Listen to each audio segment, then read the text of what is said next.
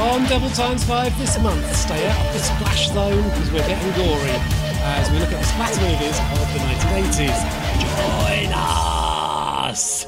Hello, you're listening to episode 33 of the Devil Times 5 Horror Podcast. I'm Cliff, and my fellow gorehounds this month are Bryony, Luke, Emily, and CJ. Hey. Hello. Hey, hello. And I'm to- a gorehound. You're a gorehound, yeah. And to quote a 1980s slasher film, it's Happy Birthday to Me. Hey. Happy birthday, Happy Claire. birthday Thank you, thank you, thank you. Feeling very hungover after celebrating and eating too much food last night, so I'll do my best to keep lively and I'll try not to belch through the whole recording. But promise I, I will. I edit just got out over if a I do. nasty cold, so I'm trying not. To, I'll try not to have a massive, disgusting coughing fit midway through. Right, right, that, yeah, cool, good. be the, the no, special noises edition of Devil Times Five. We'll do that as our theme. Concerning noises. I'm a bit gassy, so I might, Oh. might pass wind a few times. Nice. I'm on my period, so Yay. What, what noise does What's that wrong make, with Brian? you? Just I mean, that that's appropriate. Out of all the things, that is the mm. Yeah. most appropriate. yeah, me. yeah. Anyway, welcome to all our new listeners. if you're still, if you're still listening, they've left now. it's got a strong start, hasn't it? there have been a hell of a lot of you. Uh, we see you out there in Portland, Oregon, Dallas, Texas, Scone in Norway, Orangeville in Canada, and in the UK in one of the many Newports, and also in Kettering. Loads of listens from those parts of the world, and thanks to everyone else who's found us. Um, our numbers have rocketed. I don't understand why, but it's great. Hit us up on Twitter at DevilX5 and let us know what you think of the show. Anyway, let's get things underway with our horror highs and lows of the last month. And Bryony, start with you Hello. because we didn't hear from you last month. No, I was ill. I'm still ill. It's all very fun. And then this month, I sucked up my illness to fuck off to Australia, um, and my body hasn't caught up. And my low is from the plane. It's jet lag. It's jet lag, yeah, it's Yeah. scary. Well, I went to I went to Brunei where I realised I could have died at any time for being a little bit gay, um, so that was quite terrifying. Um, and also, there's no smoking area in Brunei airport, so that was horrible. Um, but my low is actually a film I watched on the plane, The Predator, the latest one. Awful film. Um, I had high hopes because I remember when it was released and I was like, oh, it's written by someone decent, so it could be decent. And then it got slated, so I didn't bother. Was it written by Shane Black? Shane Black, Yeah, Yeah. yeah. Yeah. Lethal So I had high hopes. Yeah, he was a good writer in the uh, 80s and 90s. He wasn't was was um wasn't in this. It was it was uh problematic. Uh, it was a problematic film. It wasn't very good. What did save it was the um royal brunei uh, airplane edit of it. So obviously there is nothing like a man getting thrown across the building by a big predator going fudge! Wow. yeah so that that was good but in general it was quite just it was quite a horrible film and In what way? oh yes, we're going to steal the kid because autism is, is, is an evolutionary thing. And it was Luke. I was wait, mm. yeah. I mean, it, Yeah, that's my fa- that's my favourite thing about it. They only come down to Earth because the autistic kid figures out the alien technology. it's it's it's it's highly problematic and bad. And I I don't think I even finished it. I think I ended up just watching an X Men film instead. Um, so that was fun. But on the Brunei Airlines, is it a PG men film? It is PG men. All the boobs were blurred, even statues. It was very strange. Um, so yeah, I mean that whole experience was a low. I had very big ankles for a few days. Um, it's just 27 hour flight, so that was fun. Um, the high, because I was basically in Australia for two weeks, um, and I, I missed out on a Wolf Creek tour because I was working, um, which would have been awesome. Apparently was. Um, but my high is just a rewatch. I rewatched Teeth, and it's still a brilliant film. I still love it dearly. Um, but everything else this month has been shit. Yeah, I watched Teeth Uh, fairly recently. It's um, yeah, it's good. It's a lot better than I was expecting. When you look at it in a sort of different way, I read a thing recently. I think it was like the 10 year anniversary, and the way it was marketed was completely different to how the director and the writer wanted it to be marketed. They wanted it quite more tongue in cheek, but instead it was. I mean, the poster is her sort of midway through a but like um, hidden by water, and it's very ominous and scary looking. So you like expect something quite ominous and scary, but it's actually quite witty and funny and silly. Um, just the bit where the the gyne- gynecologist and he's got his fingers up her, Yeah. and the way he delivers the line "vagina dentata" is like from a sketch. It's brilliant. He just goes "vagina dentata." Um, it's a fantastic film, and it's, it's a very good look at sexuality and the, the fear of, of that. Isn't Vagina Dentata a song in The Lion King?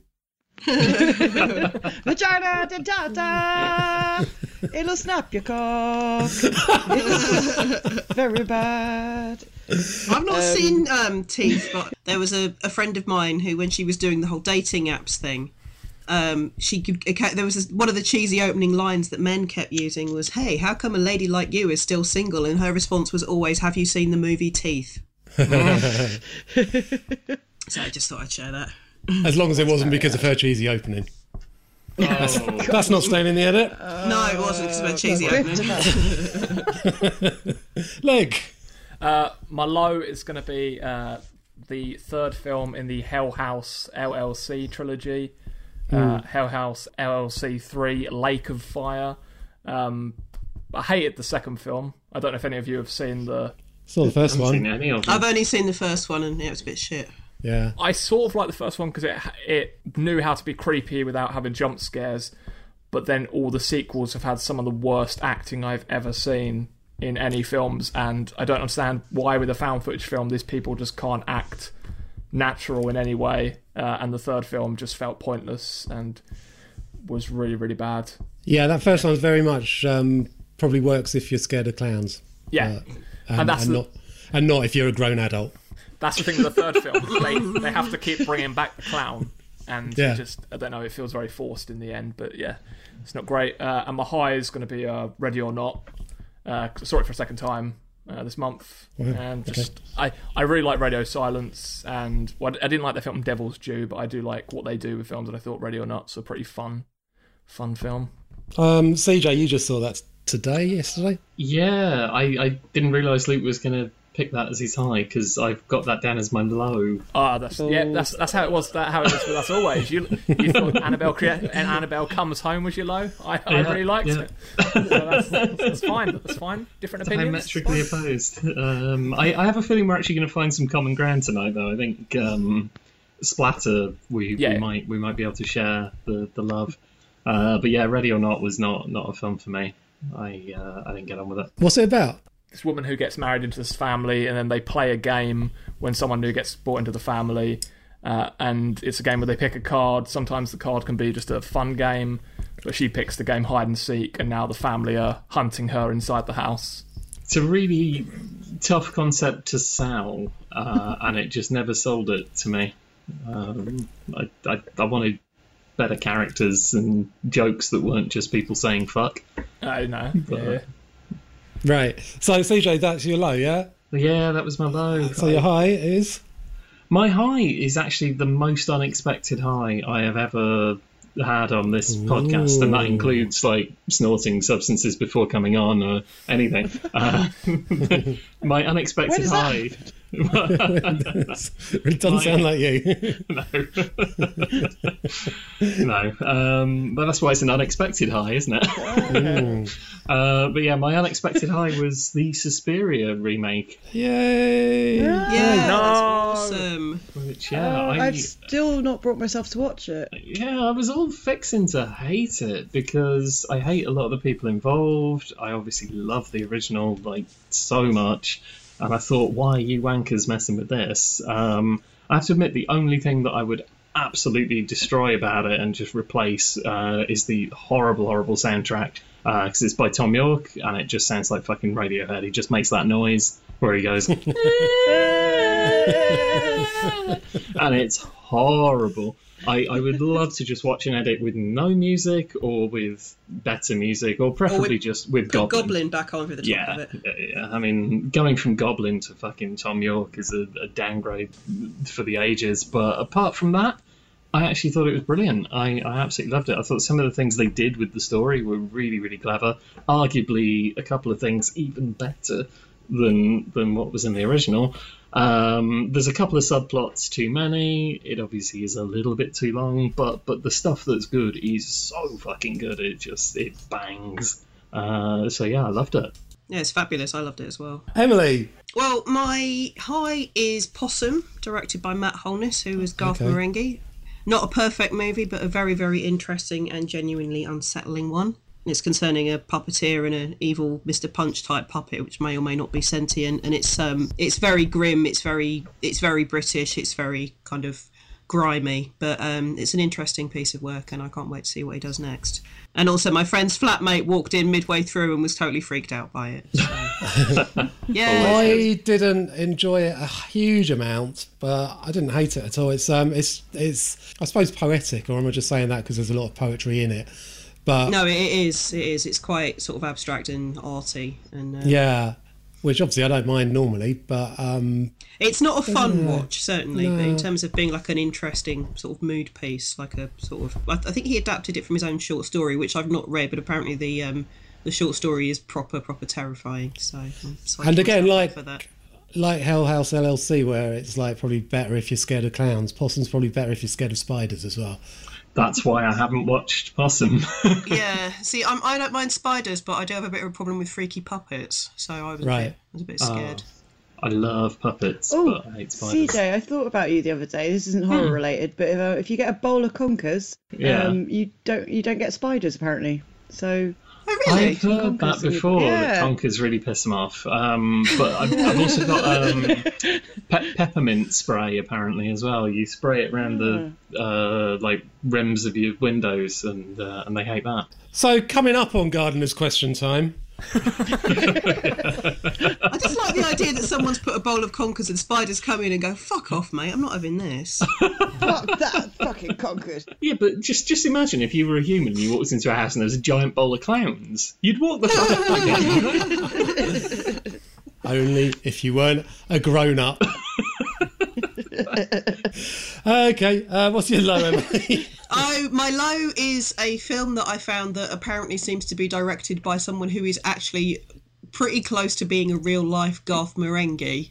Uh, the film is called Dark Matter, and it's sort of a sci-fi horror type thing, which is meant to be a meditation on death and the stuff to do with physics, etc. in there, and it's all very highbrow. But it has got some of the worst acting ever, and um, it involves an alien that's completely covered in sunflower seeds. And um, sunflower seeds are removed, and it becomes a sexy lady who, for some reason, has the mental age of a baby until one day that she doesn't. Uh, so it's a, it's a badly made film. You, you, you kind of like, oh well, you know, it, took, it obviously took somebody a lot of time to make this, and it's hard to get a movie made, etc., etc. But then when the film finishes, there's a uh, you know, sometimes people end on an inspirational quote. Yeah. This director, who is called Mole Smith, put an inspirational quote from himself. Wow. and it's something along the lines of um, you, one must never look, must never look back. One must only ever go forwards. And it's almost like because it considering it contains a an an, un, an unpleasant female character, it's almost like one can only move forwards. One can never go back. Susan. it's yeah. Won't be watching that then. Mm-hmm. Sounds shit. Uh, my talking of shit, my low was uh, from uh, Jess Franco, 1972, The Erotic rites of Frankenstein. oh, what? Did you like that one? That's, that's a belter. Oh, so boring. I mean, it's, it's Ah. one of fucking 12 films he released in 1972. And so it's no surprise really that it feels a bit unfinished. He was he was in a bad way in 1972. He was he was going through a hard time. People kept giving him money, so he'd go and make three films when they gave him money for one. Um, Yeah, I, um, mean, I like a lot of his stuff, but this isn't. This is boring. I mean, it, it's.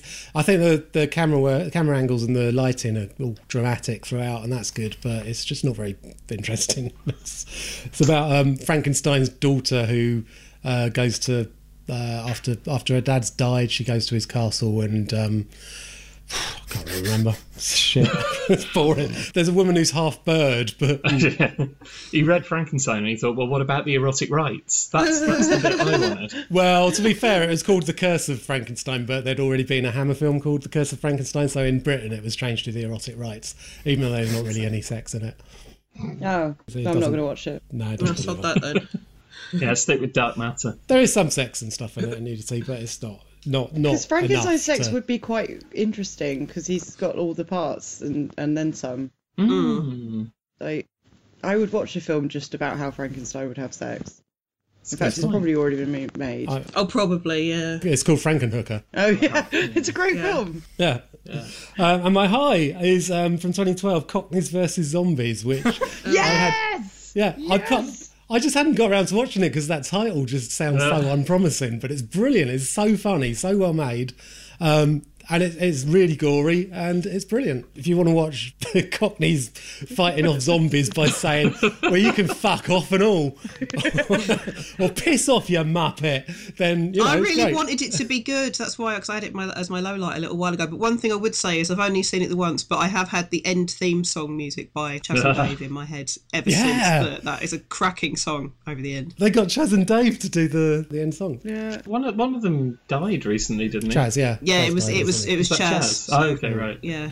But weirdly, there was like one of those sort of rumours, urban myth things that Dave died years ago and was replaced by another Dave.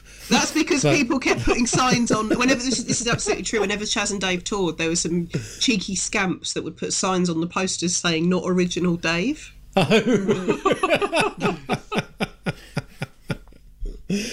Good. uh, there are highs and lows then. Uh, let's get gruesome. So, horror cinema in the 1980s was awash with blood, slime, and splatter. So, to keep things manageable, we won't be covering anything that we've talked about before or are likely to talk about in the future as part of other themes. So, that means no slashers, no zombies, no Amazonian cannibal tribes, no shape-shifting aliens, no S&M Cenobites. Just the stuff that doesn't really fit in anywhere else. uh, starting with Sam Raimi's 1987 classic, Evil Dead 2. Four years ago, in this quiet forest, in this cozy cabin, something happened. Something so frightening. Something so deadly. Something so evil. We prayed it would never happen again. Now, from the creator of Evil Dead comes Evil Dead 2.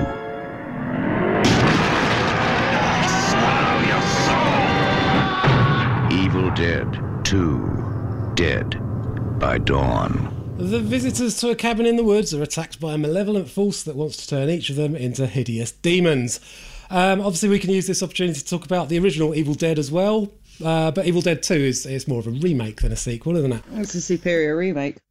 Yeah. Superior remake. Ooh, Oh, it is so. I fight you. Well, we, this happens every month. It's it, it's great, Better. but it's it's not. It's not. very very few films are better than Evil Dead. It's just so scary and so intense and so menacing. And the second one doesn't have that because the comedy. It's not. It's not. a It's not about being a it's- hipster. It's it's, it's a better movie. it's Well, because it's a I- hor- it's a horror movie. The second one's a horror comedy, which is fine. It's a Uh, really really good horror comedy, but. That first one is so so malevolent and ugh. Perhaps, perhaps it's because I watched Evil Dead 2 first. Um, I think and I then- would have as well. Yeah, I did as well. Because it was more readily available. Yeah, yeah, yeah. I, I saw it first. Both the films get straight into the action right away, don't they? Um, There's no pissing about, which is what makes it fantastic. yeah. Second one, especially. I mean, that literally takes two minutes before it's like, here are some characters there. They're all going to die.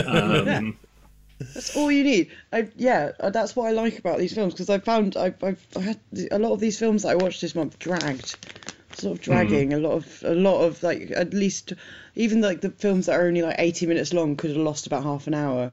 But Evil Dead 2 just it's it's you know basic story like we're in the woods. Fuck, get, it's all got to go wrong. Here it go. Here it is going wrong. And it goes so fantastic. wrong. So Oh, magnificently it's- wrong. It's so mm-hmm. beautifully filmed, and it's so it's just so ridiculous. And one of mm. my favourite bits of movie acting ever is when Ash's evil hand gives him the finger, and it's his reaction to it. Mm. He's got this real kind of "how dare you" expression on his face. It's just Yeah. like for half a second, and it's just amazing. It's wonderful special effects, and um, Bruce Campbell Yeah. is, is one of them. I think. The bit where the hand makes him do a sort of backflip or whatever is Yeah. very Yeah. good. It's great. the less good bit is where the moose on the moose head on the wall starts laughing, and then the lampshade starts Oh, I, laughing. and I Oh, quite like laugh. that. Oh, I like that Really? bit. I That's- That's the that first bit. scene I ever saw from the film. That's very Ah. funny. oh, it's See, annoying. It is very funny and it's a bit No. unsettling, but also but mostly very funny. From the ages of 17 to 19, I lived in this bedsit. I used to get educational maintenance allowance, which I spent all in this little DVD shop in Brighton Lanes. And Evil Dead 2 was one of the first videos that I bought. And I also, being 17 and living in a bedsit on your own for the first time, enjoyed drugs. So I came home uh, having taken a lot of ketamine and put on uh, Evil Dead 2. And that scene with the, the lamp and everything laughing at him, just sat in this really depressing little room watching it and going, this is this is just brilliant. This is just the best. I've peaked. I suppose if you were to watch it like with today's eyes uh, soberly, it wouldn't be as terrifying. But I remember watching it and just having the shits put right up me. And I, I just I really love this film. It's got a lot of memories like that for me. Yeah, I don't So- think the, I don't think the special effects stand up as well as the first film do because they, they really some of them really look dry and rubbery. Some, think some are really good. Some some yeah, it's uh, watching it last night. It was bloodier than I remember, um, but a lot of the it's very latexy in the second half. Um, some of the stop motion's pretty bad, and uh, it's just like it doesn't have the goopiness and yeah not- of the original. It's it's very very different kind of effects. Like th this is proper eighties prosthetics. You know, it, it, it's really good. But I think you know, like you say, I, I kind of prefer that really scrappy looking stuff in the first film, just because it gives it a realness that I can't quite put my finger on. Because it's not like it actually looks as No, much like realistic. a you know.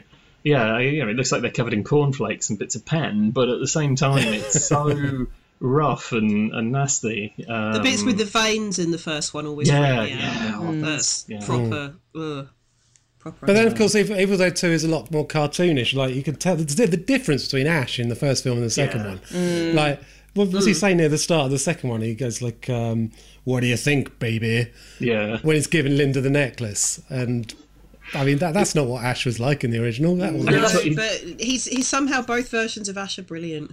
Got a lot of time for Ash in these movies. Have you watched the um the, the series they've done recently? Uh, I watched the first one. The series is good? great. It's Good. All three, all I liked seasons it. are brilliant. Do you not like it? That's the version of Ash I don't like. Oh, okay, sort yeah. Action hero one. I, so, I, I really yeah. don't like Army of Darkness. It's like a kids' romp almost. And I, Well, Evil I Dead 2 is like a kid's romp. It's, it's, It it's isn't, like. isn't like the humor is is childish, and I loved it Mm. when I was a kid, and I, I love it a bit less now than I did when I was a kid. But at the same time, it is full on a splatter movie. It's like it's like a splatter party banger. You know, you can put that on in a group setting. Everyone will have a great time. if you're a kid in the 80s and you've seen Ghostbusters, Gremlins, and The Gate, then Evil Dead 2 is a good next Yeah, next movie. Yes. Yeah, that's, that's fair. Whereas Evil Dead, on the other hand, is not. That's so intense. Yeah. When I was about 20, 21, uh, I took a girl on a first date to the cinema to see a midnight screening of Evil Dead because I grew up with it and I thought it was like such a great film that nobody could fail to appreciate it. I did ask, like, you okay with horror films? And she was like, yeah, yeah, yeah, fine. So we went to see Evil Dead.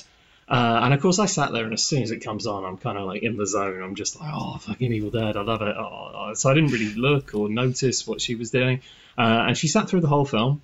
Uh, and then we went outside, and I have never, before or since, actually seen anyone's face go like completely white. Like all the blood had drained from her face, and she could barely stand up. She was absolutely like shaking, terrified. So sat her down. I got her some water, and I was like, oh, "I'm really sorry. Like I, I, I know it's a bit intense. I, I didn't realize it would be that intense." And eventually, she managed to talk, and she explained that she'd grown up as a Jehovah's Witness. Like her family had been like witnesses. She uh, got out of that in like her late teens. She'd like left home, cut all ties with her family because she'd realised like this is a cult. Uh, and then yeah, that's a tremendous thing to do. Mm. But she'd been left with this residual fear of demonic possession specifically. Mm-hmm. Because that's mm. what they told her could happen, and, and is like the most terrifying thing, and, and she'd kind of just still had this in her.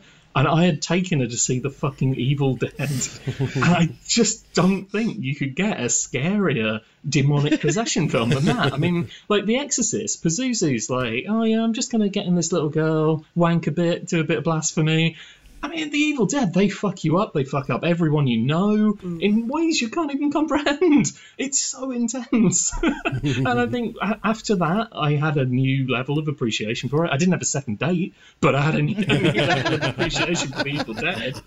Um, and, and yeah, just even watching it now, there's there's something that I think that just switched something in my brain, and now I, I see it as being really, really scary as a as a film. I, I don't think I can even think of a scarier film than The Evil Dead. Well, what both of these films do really well is that kind of ominous presence that's uh, outside the cabin with like the, the camera low to the ground, traveling through the woods, and that sound. That's great. That's one. That's what makes these films. I think. I, I always always appreciate that shot when it's it's just Raimi like with a plank of wood on his shoulders and the camera straps and he's just running down a hill. But every time I watch it, it's just so well made compared to a lot of the schlock and shit from that era. Yeah, as- I mean, uh, the, and again, it's something that works better in the first film, I think, because you really appreciate how much effort and time was taken to get all the shots Yeah. And, that you need to suffering carry. as well. Yeah, but to get all the shots, like all the all the close-ups and the different angles and mm. everything, it's so easy. And so many cheap films can't be asked and just do everything in a. I mean, Jess Franco, for example, would just to put a, put a camera down and leave it there. you know, there's your scene. Whereas Sam Raimi absolutely put effort Yeah. into both these films. To, I can't believe you're make- saying that about the guy who pioneered the pubic zoom. I mean, come on, Franco, you've got to give him that. The pubic zoom. What? Yeah. Yeah. If you want That's to- another band name. Yeah, absolutely. Oh, uh, Pubic that's, zoom. that's I reckon that's um that's a trip hop out outfit or maybe thrash metal. Oh yeah, definitely. Yeah. Pubic zoom. is, is that a camera attached to someone's pubes or is it a zoom no, it's of just he just he just zooms in, and zoom in into some and in, pubes? yeah. Okay. Yeah. Is the camera triangular shaped with a special lens? It's particularly well used in Devil Hunter, I seem to remember. yeah. Yeah. Have any of you ever seen the short film that was Yes. before? Uh, within, Within the, the Woods. No, I'm sure I seen have. I think it's quite hard to track down now, but it is yeah one that he made. That it's still got Bruce Campbell in it, but it's one that they made. When you're saying about special effects, I think the mirror effect still stands up though. Oh, that's good. Yeah. Yeah, I still think that's one of the best effects that they've done because it's quite seamless how they create it. And I'll say this: I find Ash in the first film incredibly annoying. Agreed. Uh, because he's this it's it's he's the one that when the when some when his friends first getting attacked he doesn't bother picking up the axe and he just mm. doesn't bother helping anyone and that's when the second film it's like oh now he's actually going to get shit done he's actually going to fight back because he's not really the the hero he, he, in the end he is the hero in the first film but he's not for the a lot of the film He's the hero by circumstances in the first film. In the second film, he's the hero by Groovy. But that's Yeah, yeah. realistic. Mm. Yeah, I mean, in Evil Dead 2, he does not barely think twice about chopping Linda's head off the moment no she gets possessed. yeah. Which is, stuff done. Which is great because that's yeah that's within like the first 10 minutes or something isn't it it's Yeah, like yeah, yeah, yeah. fuck it this is what we're doing Yeah. and it's gonna be great I don't know, I think gives out the wrong message to impressionable young boys. That- Girlfriend goes a bit weird, chop I her head was off. impressionable and young and I've I've turned out fine yes. I've chopped nearly no heads off The Italian equivalents of the Evil Dead movies are Lamberto Bava's Demons and Demons 2. Yeah. Bangers. Yeah, Yeah. mate. great films great they are bangers yeah I saw both of these for the first time relatively recently, and yeah, they are fucking Wow. ace. I don't know How, why I didn't get around to it. how did you find before. that? Like watching them now for the first time. What what was your? Um, I I loved them. I thought they were both great, especially the first one. The second one is sillier, but um, I did very much appreciate, in amongst all this the splattermania, the incredibly sort of normcore dressed youthful yuppies dancing to the Smiths at a party. Yes. They're both Oh, u- both uniquely odd, and it's it's um yeah, great great pair of movies. Those love them both. Yeah. They're brilliant. again uh, I prefer the second one Really? That's odd. Yeah, I will think. I think because I saw the second one first, because again, uh, my my other half like stuck this one on. He's like, "You don't need to see the first one." I was like, "All right, fair." And I love any film set in a tower block because I think Yeah, that- yeah, like, so do I. That's a great. It's a great setting for any horror film as a tower block because it's self-contained and just shit can go wrong really easily.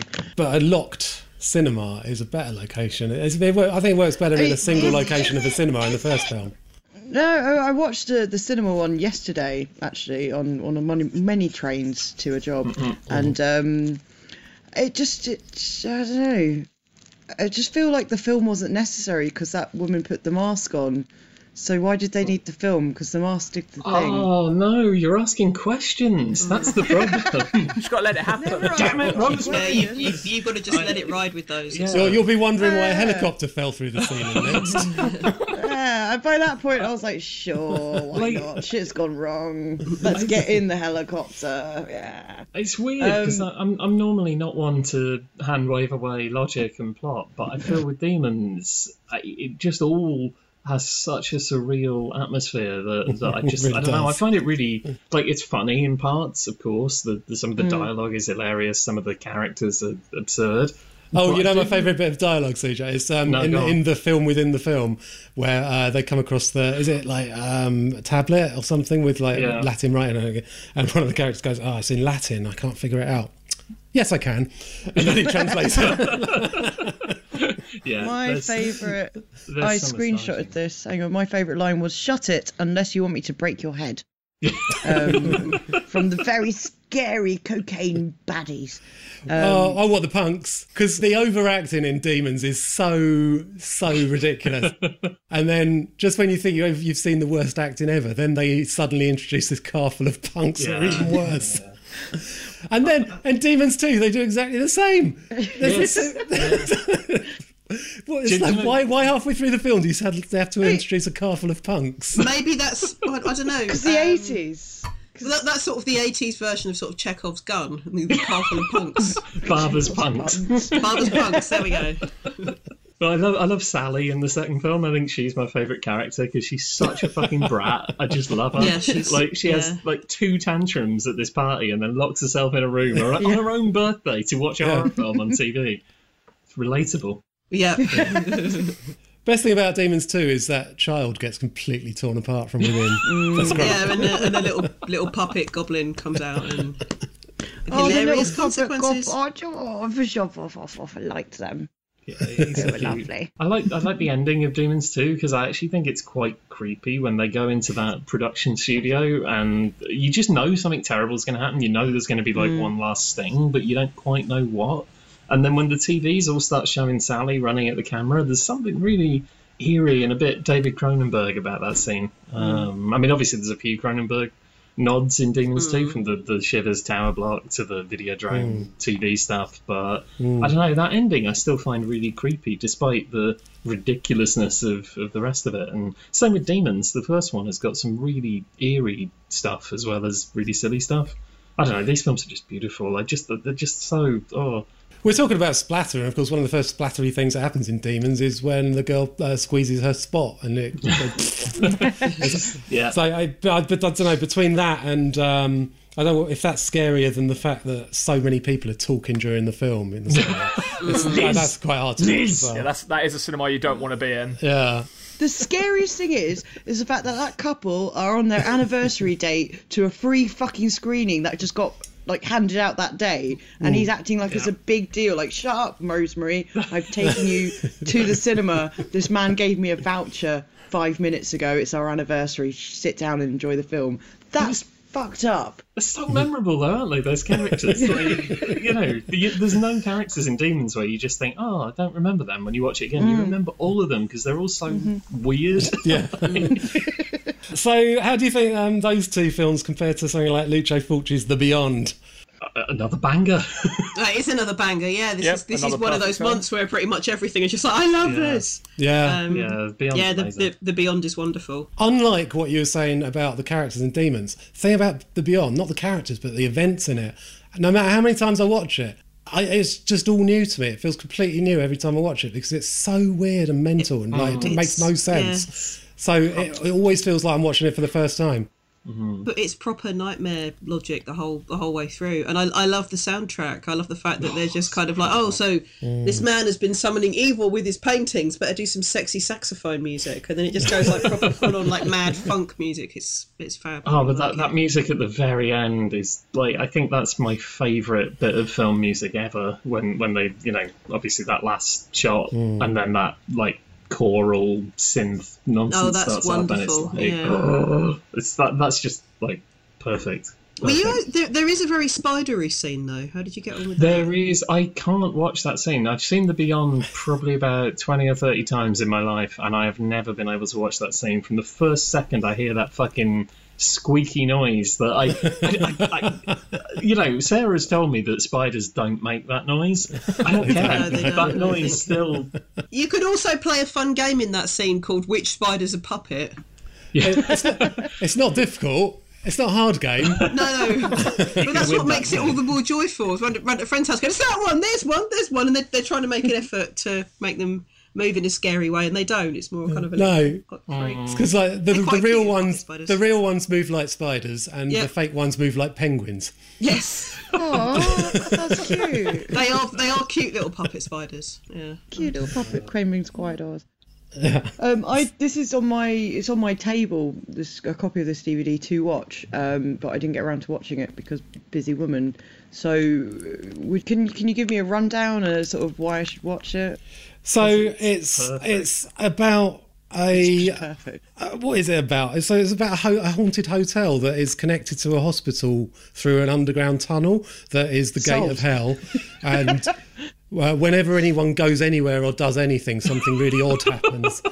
And they, their face gets torn off or melted or Cool. whatever. And their eyeballs go then- weird. and- yeah. yeah. and then and then some zombies appear, and then Excellent. It's just fucking so odd, but it's just so brilliantly done. proper fever dream of a movie, but it's, it's Right. fantastic. It sounds convoluted yet uh, convenient, so I am solved. It's great. It's it's got a really oppressive atmosphere of, of like decay and death because the, the main character is kind of trying to renovate this really broken down hotel, and it's just kind of just makes you think of like gradual deterioration of the body and the soul. It's oh, it's just a really dark movie.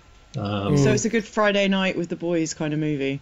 Yeah, Yeah. but, Yeah. but it's, it's worth concentrating on because I think the way that I mean, there's a scene where a woman is in a morgue, is it, or like you know, a, a, some room in a hospital, and there's a corpse there, and she sees something, but it doesn't look like it's anything that we've seen, and then all of a sudden she's on the floor. And then all of a sudden she's under a shelf and some acid's dripping on her face, and it makes no sense. There's none, none, no one thing leads to another. She's in the wrong place at all times for anything like this to have happened. But it's fucking brilliant. I, I love your description of the, the plot. Whenever anyone goes anywhere or does anything, something odd happens. That, that's just the beyond in, in one sentence. Beautiful. oh, and there's a there's a sign on um, one of the doors in the hospital that says "Do not entry." Yeah. Yeah, that was as, as well as playing the Spot the Puppet Spider game. When I was watching this with my mate, we were like, "Oh!" At the end, somebody does go through the door. We're like, "Oh no, she entried." it's a lot of fun. Um, I, I so it's so good. There's uh, when Joe the plumber's eyeball gets gouged out, and somebody his Yeah. eyelid his eyelid goes with it as well. Ah, Yeah. it's, it's lovely. Uh, yes, it's great. Um, and the Blu-ray looks incredible. Yeah, this, this is one of the few of these movies that is much enhanced by Blu-ray. I think when when I watched Evil Dead 2, I felt like I loved it much more on VHS, maybe because it was so much a part of VHS culture, but but also Yeah. like that graininess helped with some of the green screen and the stop motion. It you know it was designed to be watched on VHS, as most of these films were. Um, but the the Beyond and Demons both look incredible on Blu-ray. Like they've they've really, I, I think it's maybe the difference between the Italian stuff and the American stuff is the the Italian stuff was actually quite beautifully shot. Uh, let's talk about one more from Italy. Um, Cannibal Apocalypse. Ah, yeah. Sorry, I take all that back.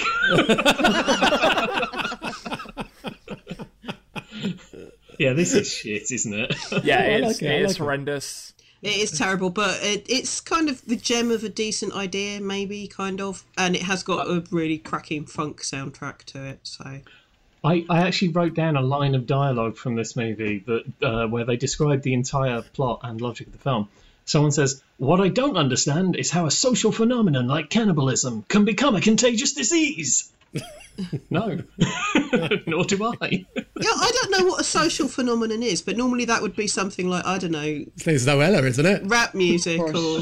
rap music Cannibalism. That implies that it's, Cannibalism it's a trend. It's like a oh, big social phenomenon. It was hygge last year. This year we're all getting into cannibalism. That's, all, that's, it's an odd, odd, odd combination of words Dialogue to is use. so bad in this. Yeah. Like when, when when he walks in on that nurse he's got like a like an arm and a mouth, or I uh, sorry, no, no, the, the the guy's got the nurse's arm in his mouth, and the cop says, "Put that down, son." it's awful. It's I like it. I really like it, Ah. but I, it's, it's a bit it's a bit slow, but it's not boring. It's it's pretty mad. No, it's it's horrible. This is when I was in uni. Uh, I remember buying Demons and buying this on the same day and watching them on the same day. And thinking, how can like that sort of Demons be in that sort of type of cinema, and then Cannibal Apocalypse just come along? Yeah, It's just a, a horrendous film. yeah. There's some good gore in it. Excellent Yeah, yeah, in some parts, but it's still pretty bad. Obviously, uh, Giovanni Lombardi Radice's uh, shotgun He's- blast through his through his whole abdomen or whatever He, he's always great, and he always dies great as well. yeah yeah. Actually, Cannibal Apocalypse was the only uh, pre-certificate, pre-video nasty VHS I ever managed to find at a car boot fair. Um, nice. Yeah, so I had that. I, th- I don't know how much I paid for it, like two quid or something. And I thought when eBay came out, I thought, fucking hell, I'm going to make loads off this. And I put it on eBay. I only got like 40 quid for it. It's very disappointing. That's, uh, to be fair, two pound to forty pound is a massive profit. Yeah, but I was hoping it was one of these um, pre-cert VHSs that would go for like 200 or something. Really, only a handful that, that ever did, like Beast. Why in has Us. nobody ever brought these onto the Antiques Roadshow? I, I, do you know something? I, I applied to be on Bargain Hunt, and to do mm-hmm. that, you have to fill in this massive questionnaire about your antique Oh, I did that too. Yeah. Yeah, and I and I wrote all about like I collected video nasties and mm. pre-certs and all this stuff. Oh, they never, Oh, they okay, never yeah. got back to me. Can you believe that? No, I yeah. I just put that I wanted a fleece, so they never got back to me. Gutted. Yeah, I do you know know, something? right? We should apply again as a team. Oh yeah, and I can have a Yeah. fleece, and you can have knowledge. Amazing. I reckon we'd win. We, we, we should definitely try and do that. All right, we'll do it on that later. Um, so going back to American films, um, I watched Halloween three and Society back to back the other day, and they're similar. Obviously, both being kind of paranoid conspiracy type things. Uh, I mean, I don't know which one I prefer. I think Halloween three. Oh, they're both they're both fabulous. I love both of them. I think it was my first episode. I said society was my low. Um, Really? I now, yeah. Do you not remember? And you're all like, "What the fuck, Brian? You get off our podcast." Um, and I was like, "I'm sorry," um, but it was definitely one of my early ones because I watched it and I was like, "I don't. I'm not really on board with this." But It was episode fourteen. That was your low. Wow, no, how, how well remembered slash um, looked up. Excel Looked up. spreadsheeted. Cliff, Cliff's Yeah. got the whole Double Times He's Five got- Bible, every every reference, everything. It's, it's all on record. No one can see this at home, but Cliff's back wall is like uh, there's Wall string, crazy. there's like Post-it notes. photos of everyone. Pepe Sylvia, Drawing pin. Pepe Sylvia. And he's drawn a Um, giant spurting cock in the middle. I don't know. That that's for the And final each, episode. each of the bits of paper has got a giant spurt. It's just a chain of spurting cocks, basically. and the string is also filling out the shape of a spurting cock. yeah. Quite autistic. And all the band, um, all the band names are okay. written next Quite to it autistic. the walls. I'd say autistic. wow, talk about bad autistic representation. Oh, Just no. drawing a chain of cocks. That would be a better superpower to have, though, in a movie, though, wouldn't it? What, drawing cock? Drawing a this chain this of kid cocks. is. We, we've come to Earth because this kid's drawn cocks on everything. what does it mean? Just like cocks. Fuck you, miss. Anyway, Yes. um, See. Society compared to uh, if you if you're gonna do it as a double feature to Halloween three, Yes. I would prefer Society because I do like Halloween three. I enjoyed it. Uh, the, I I didn't like how much they hated the Irish. Um, so fucking That hate the Irish in this yeah. But you know about my, my history of the, the, the Halloween song. Yes, yeah, you can No. mention yes, that. yeah. Do I do I know this? Oh, I've- so I've basically, when I'm hanging out with my other half, we stick on music, and we, we often listen to uh, music from films. So like, Profondo Rosso will come on. The the one of the awkward one is uh, the House of the Laughing Windows when you're sort Mm. of making out, and then Mi Colores come on.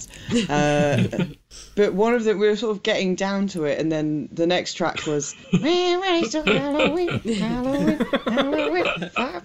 I mean, having consulted mid-act- my having consulted my splitting cock wall, uh, episode twenty two, you, you told this story. but when you're when you're mid act, you can't really stop, um, and it has got a good rhythm. So Wow. yeah, rewatching it at the beginning of this month, um, he really likes that film. I not so much, not so much. Um, I I love the but song. I like yeah. I It's don't. It's so atmospheric, and uh, I, John Carpenter did the score, and I've said before, um, I won't look up which episode I've said before, but um, I've said before that I think John Carpenter's a better composer than he is a film director, and uh, this score for Halloween Three is so good. It's just like so fucking moody. It makes Santa Mira, the place where Silver Shamrock's based, such a creepy place. It's, it's a great score. It's a great song, but I I don't really like it as a movie. I, I only like the bits where kids' faces are melting, and there's Yeah. some singing. is great. How fucking weird though that uh, to decide not just kids' face melts, but turns into snakes and cockroaches Yeah, and yeah, yeah, that's worms awesome. and That's awesome. But the spiders I love how weird that is. that. That's almost like it was written by an eight-year-old who'd eaten too much sugar. yes. And then his head falls off, and it turns into insects, and there's a snake. So it's, it's delightful, delightfully weird for that very reason. Yeah, all my, all my favourite films could be written by eight-year-olds. My eight-year-olds. Annabelle, come home. certain characters in certain films. Um, when something horrible happens to them, and I go and rewatch the film, all I can see is that horrible thing happening to them from the moment they're introduced. So, like, it's, uh, it's Scott in The Evil Dead. As soon as you see him, I think, oh, he's going to get his eyes gouged Yeah. out. Ugh. And um, it's her name Marge in Halloween 3. As soon as you see her, I, I'm just like, Yeah. she's not going to have a mouth in a bit. Do you know, I was, I was thinking about this, and the, the reason why for me is because I used to religiously read Fangoria and Gorezone, Yeah. and each And month, those photos and posters. all those yeah. photos would just be the effect shots of every movie, which made every Yeah. movie look like the best movie ever. Uh, and I would read those magazines so much because a lot of the films wouldn't be out in the UK for ages, and then when they did eventually come out, I'd have that image imprinted, uh, and I Mm. still do. So even rewatching these movies, I was exactly the same as you. I can just see the deaths so far before they happened. Uh, I can't see those faces, especially because a lot of those actors didn't appear in a lot of other films. So you're just kind of like, oh god, yeah, it's it's Mouth Girl, it's oh god, it's Eye Man. Yeah. Sorry, man. Yeah. Eye Man versus Mouth Girl. I would so watch that, especially if an eight-year-old wrote it. Um, I didn't realise that the bloke who plays uh, Ellie's dad in Halloween 3, the guy who gets his skull crushed by a, a robot, he's the doctor at the start of Reanimator whose eyes explode. Oh, I didn't know that. No ways. Loading Eye Man. Yeah, exploding eye man. Oh, and also um, Tom Atkins' uh, character, um, he has a, a he has a pale blue uh, hanky in it, hanging out of his left pocket, which um, I looked it up the hanky code, and it means he likes to give head, which is presumably why Ellie is so into him, even though he's an old man and she's like nineteen. Yes, that was the, the strange That's thing. 'cause They, they kind of disturbing, immediately they immediately jump into fucking in the motel, which was horrible and, and Uh. just not fun to watch.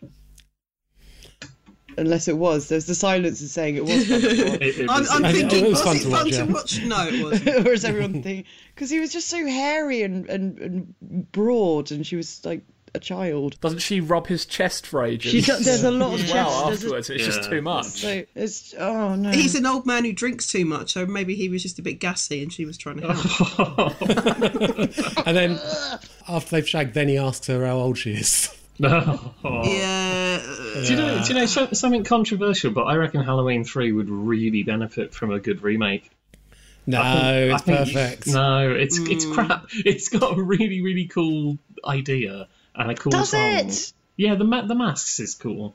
Halloween masks Is that make it? your I like the sort of That's cool. magic, evil technology stuff going on. It, it it's silly, but it's also. Was the stone supposed to be from Stonehenge? Yeah. Yeah, I know. yeah. Why some is it so Awesome. massive? That's cool. Anything with Stonehenge is cool. But it was but a what- massive stone. It was like the opposite of Spinal Tap. That was too big. Well, what, why are Irish pagans using Stonehenge anyway? There's all because the Irish are evil. But there's there's mystical stones all over the place in Ireland, and they would have been a lot more portable as well. Love the way that he just says, "You wouldn't believe how we get, how we did it, how we got it over here." It's like that's all you need, isn't it? Don't explain, just say you wouldn't believe it. Perfect screenwriting. I assumed it was evil magic of some description, or hilarious Aliens, practical jokes, aliens. which he seems to be well into. Oh, God. Ooh. Actually, the more I think about it, the more I don't like this film. it's crap. Should we move on to society then? Yeah, yeah, that's a good film. I've changed my mind on that. It's a good film. It's it's so much about the last fifteen minutes. I think when you've seen it once and or you know what the twist is, then the build up is less effective. That's why I disliked it because um, the first time I watched it, the the DVD artwork is yes, it spoils it, doesn't it? Yeah, it's bollocks. Yeah. That Tartan DVD has got a lot to answer for. yeah. I spent the whole like eighty so minutes just waiting for that to happen. Yeah. Which DVD cover was this? Did it have? It's got the. It has got him as as the butthead. Oh, You always right. said I was butthead. Turns Right. out I am. Yeah. Oh yeah, Yeah, that's it's, that's stupid. Yeah, you wouldn't want to use the butt face, butt head thing. Um, well, they did. The classic poster was the woman sort of pulling her face off in the Yeah, Oh, the which is melty- which is I- I abs- love that abstract poster. enough to yeah. But even even when Arrow released it, they still had it as a whole the orgy at the end. Yeah, And that's, just- that's what their whole box is. So if It's anyone hadn't seen it, they would see that and know exactly what's going to happen. Well, I don't think you could guess really. Yeah, yeah. but, but it's such a twist movie. Like you do not, you could not guess that was coming. Uh, but if you've seen an image from it, then you'll know that something weird Yeah. and gooey is going to happen. And I, Yeah. I just like the tease on that credit sequence where you just see like a lot of glistening flash, and you, you that gives you enough, but it doesn't actually show you any of the the like creature design and stuff. And I, I think it's a shame if if, if people are spoiled for it because it is a fucking great twist, and that reveal. I mean, it's still even when you know it, that last fifteen minutes is nuts. The mm. effects are just incredible. And the best ending, the the the way the final fight ends is just Yeah, yeah, yeah. Yeah. so good. It's so good. amazing. It's just that escalation for that entire 15 minutes just gets weirder and grosser and gooier. Having not seen it for a while, something that struck me with this watch is how how funny a lot of the dialogue is. Mm. I mean, it's it's it's very very odd. It was made around the same time as Heather's, so it's it's Yeah. very much of an ilk with Heather's, I think.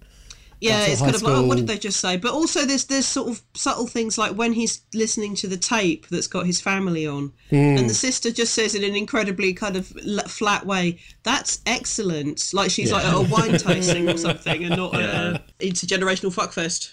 Yeah. You think it's going to be like creepy incest, which is bad enough.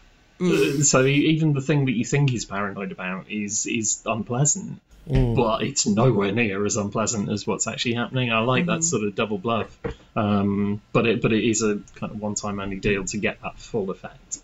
So going back to the opening titles, you know the music that plays over it is the Eton Boating song with different lyrics. So Yes. yeah, a song that comes from Eton School. So I wonder if that was like mm. a coincidence that they just liked the tune, or did, did they really know that that you know in Britain Eton is the is the worst place to get your prime ministers from? It's not exactly obscure. Like people all around the hmm. world have, are aware of it. Look, I um, wouldn't be surprised if sort of the equivalent kind of snooty schools in America have that as their theme song with um, rewrit- rewritten um, lyrics. Possibly. Possibly. I was looking up the original lyrics and um, I found a web page or a PDF that had, had all the lyrics, and there was just one annotation on it on the line 20 years hence this weather may tempt us from our stools. And it just put in brackets office stools in case, in case, it thought, in case you thought it meant poo. Trying to get every fluid into this. So, what fluids are in brain damage, for example? We've got. Oh, uh, Wow.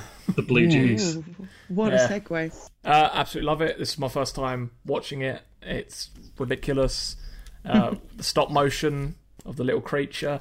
It's almost like a buddy movie in ways, except for it, this thing does eat people. But it's uh, great, and I will not get over that blowjob scene.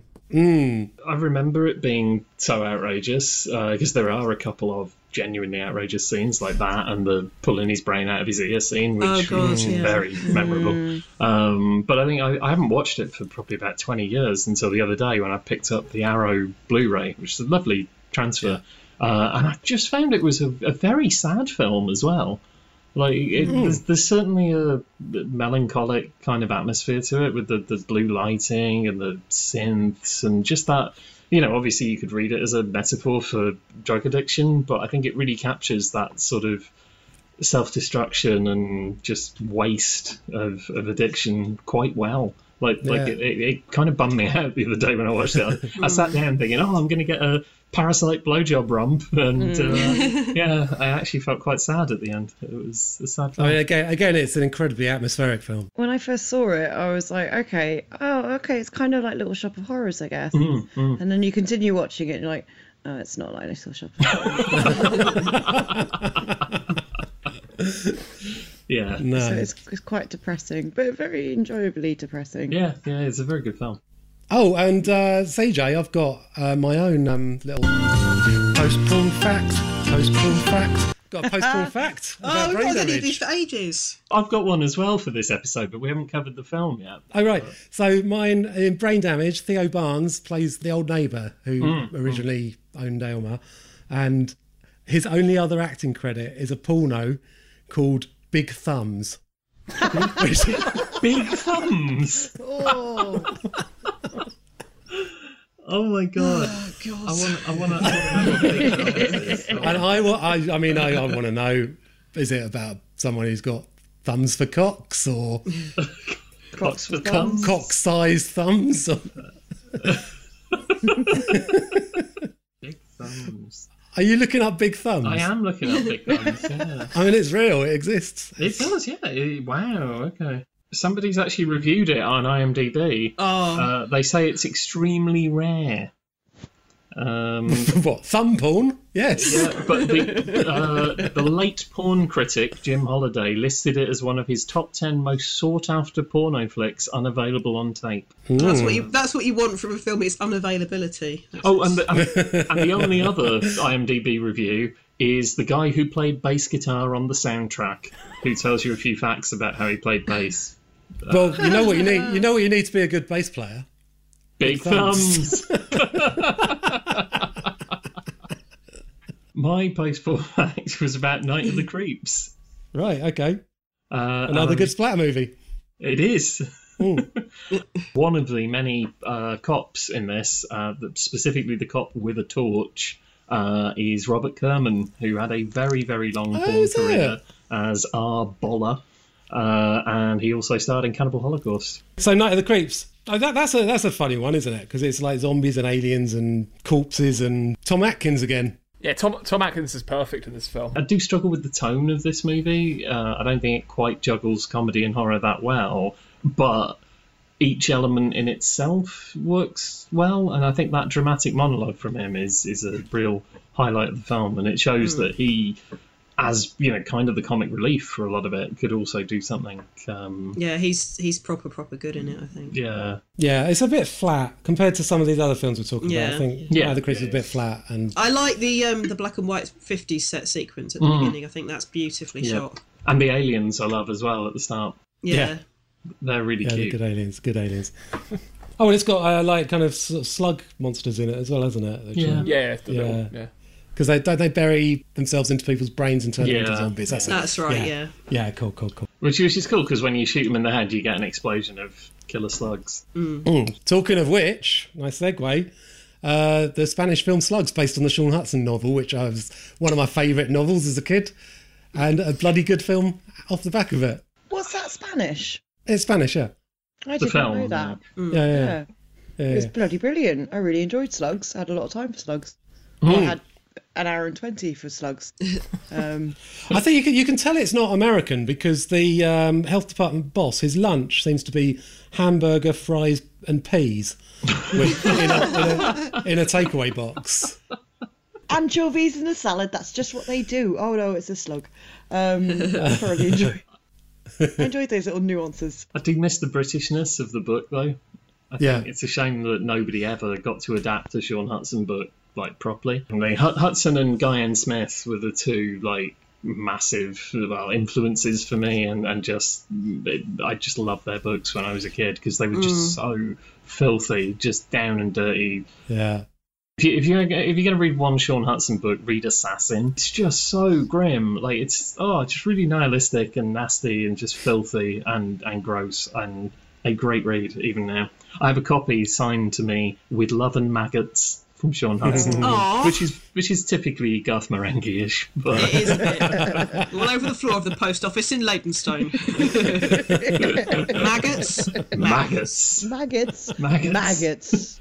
maggots of sick. Sick. Uh, we should just do an episode on Dark Place. No Oh, yes, reason. I just I please. just want to watch Yes. it all again. So, well, let's finish this section with a homemade German movie shot on video 8 that does exactly what it says on the tin. Andreas Schnaas's Violent Shit, starring, starring, according to the credits, Kay the Butcher Shitter. Where the fuck did you find it? Yeah. YouTube, but, but I had no idea what was going on because I had to watch it without subtitles. Oh, Uh, so I'm just watching German with the worst sound quality of them talking. what the fuck was with that sound recording on that film? Why, I don't know, it's How like did they- they get it so wrong? You know when we did um, Suffer Little Children, it makes the sound recording on that sound good. It's that. Mm, really? Yeah. Um, Sorry, I just remembered Suffer Little Children. it's fucking great. I love that. I think midway through watching Violent Shit, I was going, I want to watch Suffer Little Children again. Most of the way through Violent Shit, I was kind of going, yeah, this is some young lads who are just like, let's make our own surrealistic punk rock, disgusting splatter movie, and that's quite enjoyable. But there was one scene that actually properly disturbed me and fucked me up. So, just like, I don't want to Which watch is what? this again. Is it, is it we're cutting out from the vagina? yeah. Yeah. Yeah, I- that I I didn't. That was weird. And most of the blood in this looks like red paint throughout, Yeah. but it was still weird. I'm not convinced he's ever seen a, a lady's vagina either. It's not just a hole, not just an I open hole. I don't think hole. he's seen a cock either, because when the, the cock dismembering happens, it looks like a so- looks like a Greg sausage roll. Oh yeah, when they just when they just they just pan the camera onto it and it's just on the floor. Yeah, yeah, yeah. He's just like, he just been to the baker's, mate. What is going on? Um, but I, with, with, I think I was on board up until that, that bit, that that vaginal dismemberment bit, and then I was just like, oh, this is horrible and nihilistic and grim, and I don't want to sit through it again. And there was, I mean, there was a bit that made me laugh for ages because having like very very basic knowledge of German. Um, there's the scene where the, there's the flashback where the, the kid who's playing the butcher character when he's Oh, yeah. when he's a young lad who is obviously he's not an actor but every time he's on camera he's really pleased he's really smiley. And you have the scene where there's the demon guy that he meets and the demon guy says in german hello how are you? And it's just like oh this is a demon in the cellar and it goes hello how are you? That's nice. yeah it's nice. Um, yeah well i won't be forgetting that film in a hurry that's one thing. I just can't believe they've made four of these movies as well. yeah. He's he's got quite a cult following. He's done so many films, and they're all like of a similar similar caliber. Obviously, he couldn't get hold of a proper police van, so they just put the word police on the side of a VW camper. uh, and um, the low point is that scene where it's just you're watching a country road for four minutes while a wasp Oh song yeah, plays out. why that went on for so long. Yeah. That, that was literally just like, hey, so let's just put a whole song in by our favourite band for no reason. Yeah, Yeah. awesome. But um, the worst thing about violent shit is that there's no sound effects on the violent scenes, so you it's just got music playing, and I think so much of what makes splatter good is the sound. You've got to have it sounding all drippy and Yeah. yucky, and, and when it's when it's yeah, and when it's played silently, then it just it just it's weirdly serene Mm. to watch people being cut up without any squelchy noises. So yeah, that, it's an odd one, violent shit. It wasn't wasn't as bad. wasn't as bad as I first thought when I saw it many years ago. I mm. think, I mean, I, I did watch it with subtitles, but you know, some of the dialogue is like, "Did you watch the soccer yesterday?" Oh, I didn't think you liked soccer. Neither did I. So it's not exactly, you know, well written. Did you see that ludicrous display last night? exactly, yeah. Uh, talking of violence share, our second feature is from 1986, and it's the only movie directed by Jim Muro, and it's Street Trash. Are you tired of the same old routine? Do you ever feel like forgetting the whole thing? Think I got it easy? Well, now you can. I'm talking about life! Drop out and join the ranks of the few. The filthy. The trash. I got my own place, a condominium. Where else can you live for free? And eat for even less? Well, be forewarned. Freedom has its price. Yes, there's always a snake in the Garden of Eden. What you got for me today? Today, Tenafly Viper. One buck. Don't drink my Viper! What? Street trash. In downtown New York, the chaotic lives of a group of down and outs is thrown into even more turmoil by the discovery of a toxic batch of fermented wine that causes anyone who drinks it to melt, or in one case, explode. Um, Emily, you and I have both said good things about Street Trash in the highs and lows section before. Uh, The rest of you as into it as us. Yeah, yeah. This is my first time seeing it, and I just love how much is going on and how ridiculous it is. It's like soap opera, isn't it? Yeah, so many- so many different end, little the ending where there's a gangster story as well.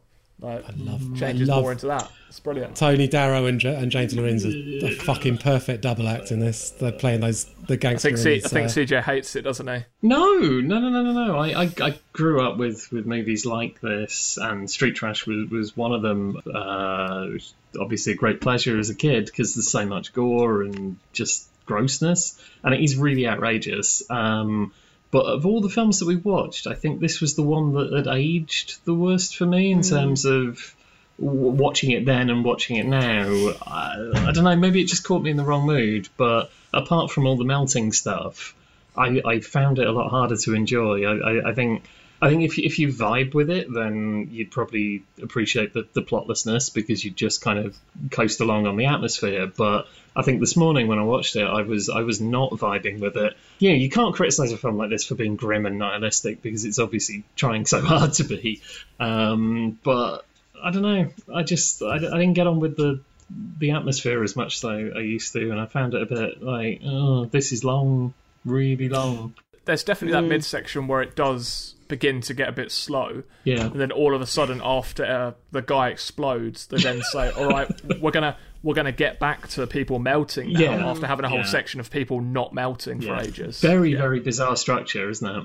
It is. There's, it's not a horror film in the whole sort of middle section, but there's it's not plotless. There's loads of plots.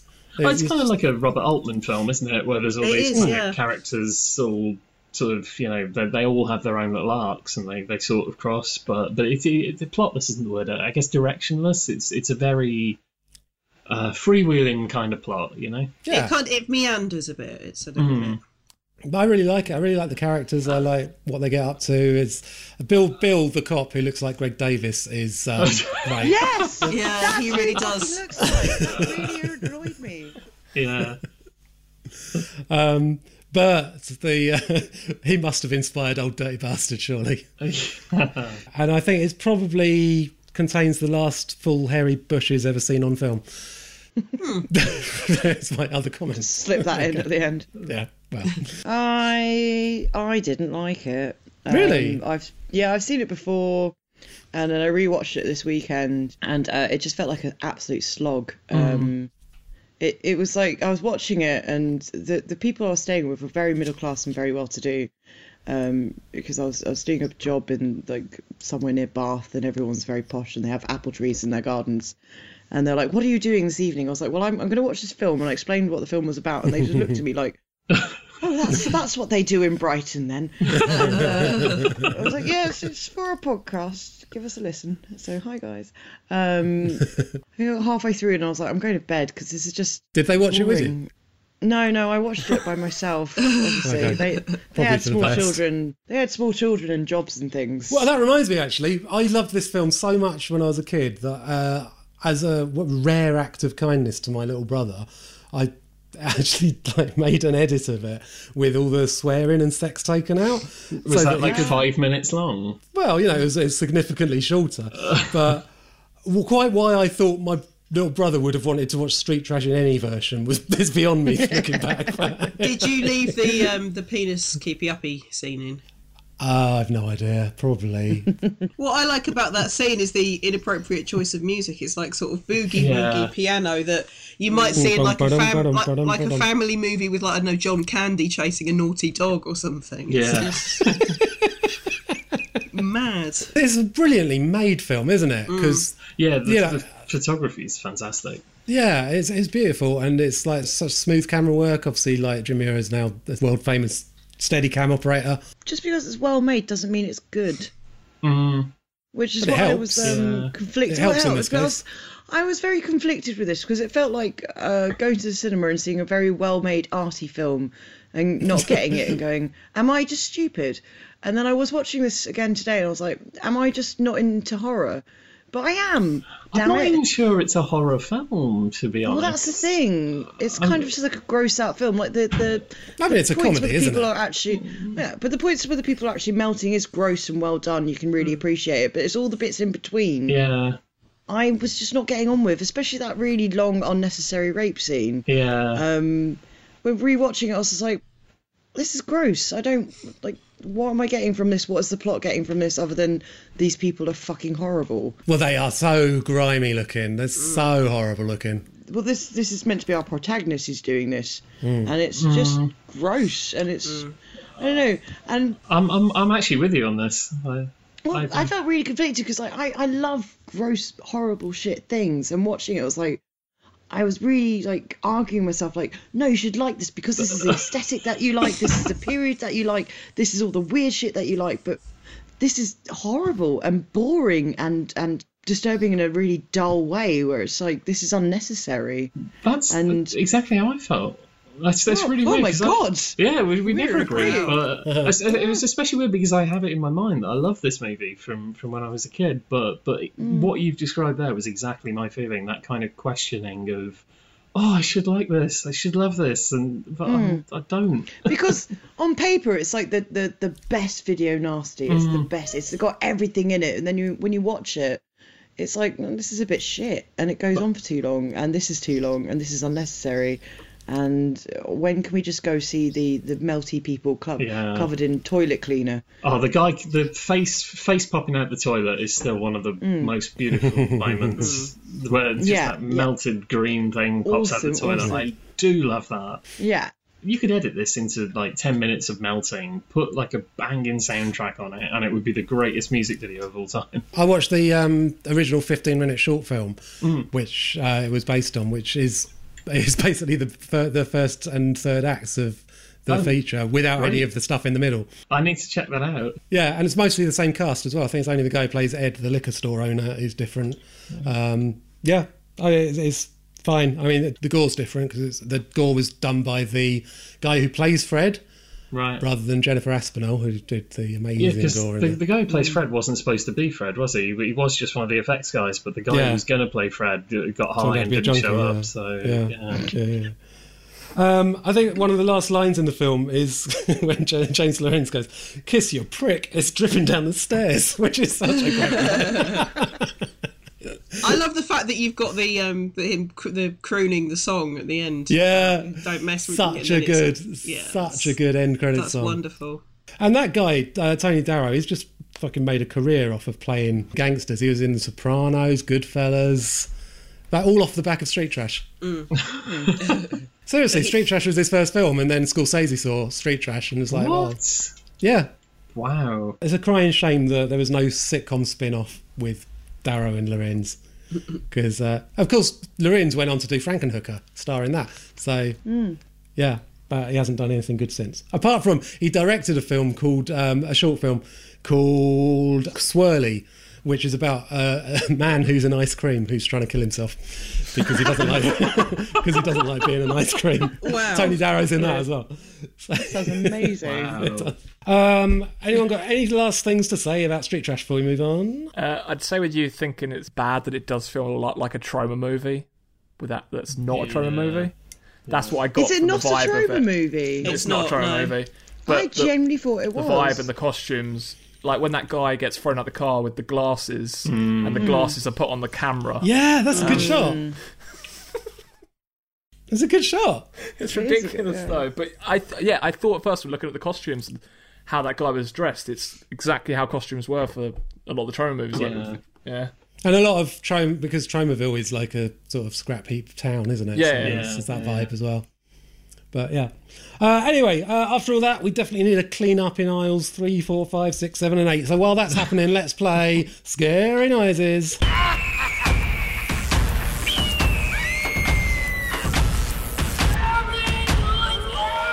So, CJ and Bryony versus Emily and Luke. Have you got your noise-makey things ready?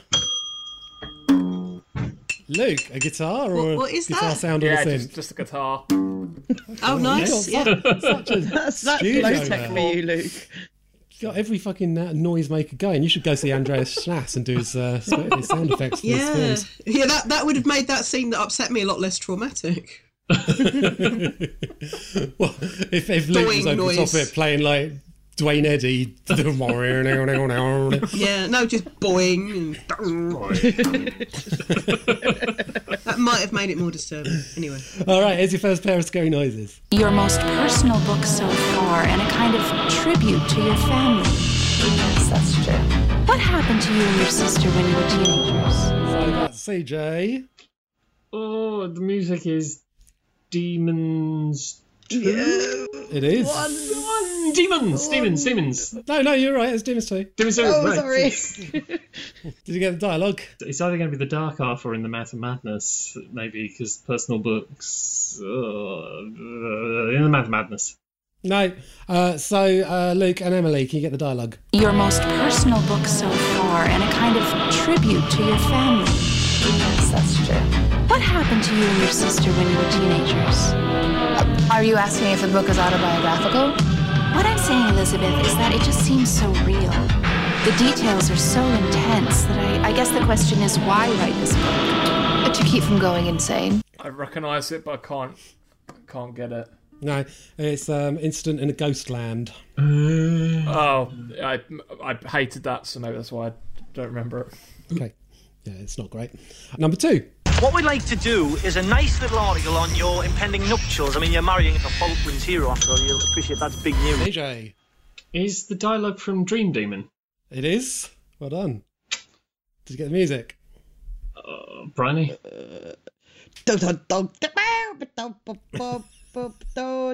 It's a scary film.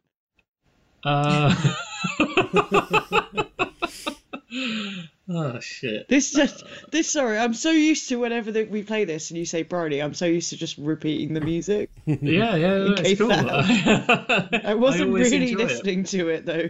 Um, I mean, that was a great rendition of the music from Demons 2. Which we've already had. so Is it's it not Demons 2? No, because the last one was Demons 2, remember? Uh, Luke and Emily, can you get the music? I think you probably can. What we'd like to do is a nice little article on your impending nuptials. I mean, you're marrying into Falkland's hero after all. You'll appreciate that's big news round here. Well, just quickly then. Yeah, great. Sorry, this is Russell Peck, our staff photographer. Would you mind if he just rattled a few shots off as we spoke? Suppose not. Great. We're harmless. Right. Well, Oh, no. Is it brain damage? no, it's seven. I don't think anybody watches proper films here. Get off with your fucking Oscar winners. We cover all types of horror. Uh, here's number three. My wife isn't not going to really understand. But do you? Is there some other option? Everyone was get tattooed. Yeah, CJ again. Is that music from Demons? No. you want to guess on the dialogue? Brian? My wife says some stuff and that happens. Well, that's good because this is a scary movie. Oh, that's also good because this is a really scary movie and my wife is involved. Is it a scary movie? No. Emily and Luke, can you get the music and the dialogue? My wife is not going to really understand. But do you? Is there some other option? Everyone must get tattooed. Part of contract. Yeah. Still, These guys aren't playing. Tattoo was a little difficult to explain, Todd. Wait, it didn't seem like you had any problem explaining away the gonorrhea you brought back from Thailand, for fuck's sake. Oh. Is it society? No. Music? No. No, I didn't that. So the music was Cannibal Apocalypse, and the, di- Ah. the dialogue was Hostel Part 2. Oh. Oh, I nailed that. I nailed that totally. Uh, so halfway is 2 0 to CJ and Bryony. Here's number four. That's the bell from from room 36. That's where he was killed, in his room. 36 was Schweick's room. Emily. Uh, the dialogue is the Beyond. It is the Beyond. It's the Music Society? No. Oh. So, Well, it sounds like it would be. CJ and Bryony, here's uh, the music to, for you to get here. That's the bell from from room 36. That's where he was killed, in his room. 36 was Schweick's room. The man who found the key. He's returned, Liza. Don't ever enter that room. Now look, Emily. I've lived in New York all my life. And if there's one thing I've learned not to believe in, it's ghosts. I feel like it's mm-hmm. something starring Anthony Hopkins. I feel like it would be something where Anthony Hopkins is like, "Hello, this is where I did a murder." Yeah. yeah, yeah, yeah. I can see. Do you want, well, should, should we go with Hannibal or? I'm gonna go with Red Dragon. Nice. Uh, It's no, wrong. It's, it's opera. Oh, Dario Argento, of course. Yeah. Number five. Black and white cat, black and white cake. Ready? Happy birthday, No, what? That was a that was that was a mistake. I thought they were going to say "Happy Birthday, dear Sally," and I was going to be like, "I know that it's Demons Two." Not everything is Demons 2, CJ. it is in my Everything world. is Demons too. Everything fucking should be Demons Two. um, So uh, that was a Halloween 3 style misfire. yeah. Um, I mean, I don't know. Something if it's about black and white cake, black and white cat. Yeah, black and white cat, black and white cake. That doesn't even. The the haunting of the black and white cake. I can't think of any. It's- I like the way you thought it was more likely that there was a film called The Haunting of the Black and White Cake than The Haunting of the Black and White Cat. I'm thinking outside of the box, man. I've taken the box. I've taken a shit on the box. I've burnt the box, and this is my film. So, Can we guess the uh, music? Can we guess the music? yeah, and just go yeah, with yeah, like, yeah, yeah. one of these films from today and say like Night of the Mhm. Creeps and hope. is a wrong. No. Emily and Luke, music and dialogue to get here. Black and white cat, black and white cake. Ready? Happy birthday,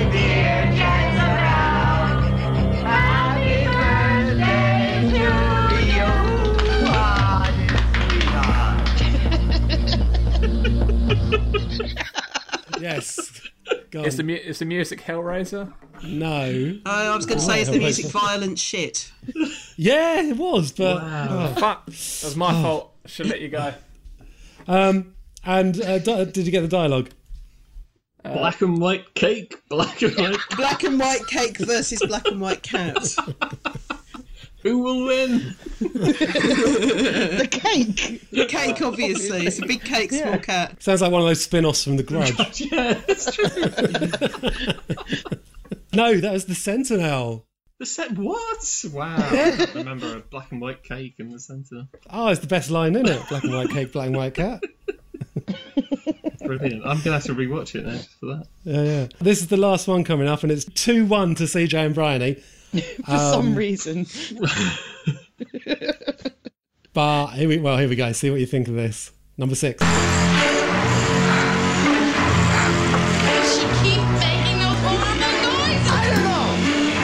Well, the music is Psycho. Yes. Um, shit, didn't get the dialogue. That was really good. Emily, did you get the dialogue? I All I didn't. heard was stop, stop making those horrible noises. Is that what was said? Yeah, it was. It was, and that sounds really familiar, and I can't think of what the fuck that is from. I wonder if it's one of the Evil Dead's. Evil Dead One. It is. Ah, no! Uh, you get a bonus point for getting both parts of that. So that leaves the final scores: Emily and Luke four, CJ and Bryony two. Ah.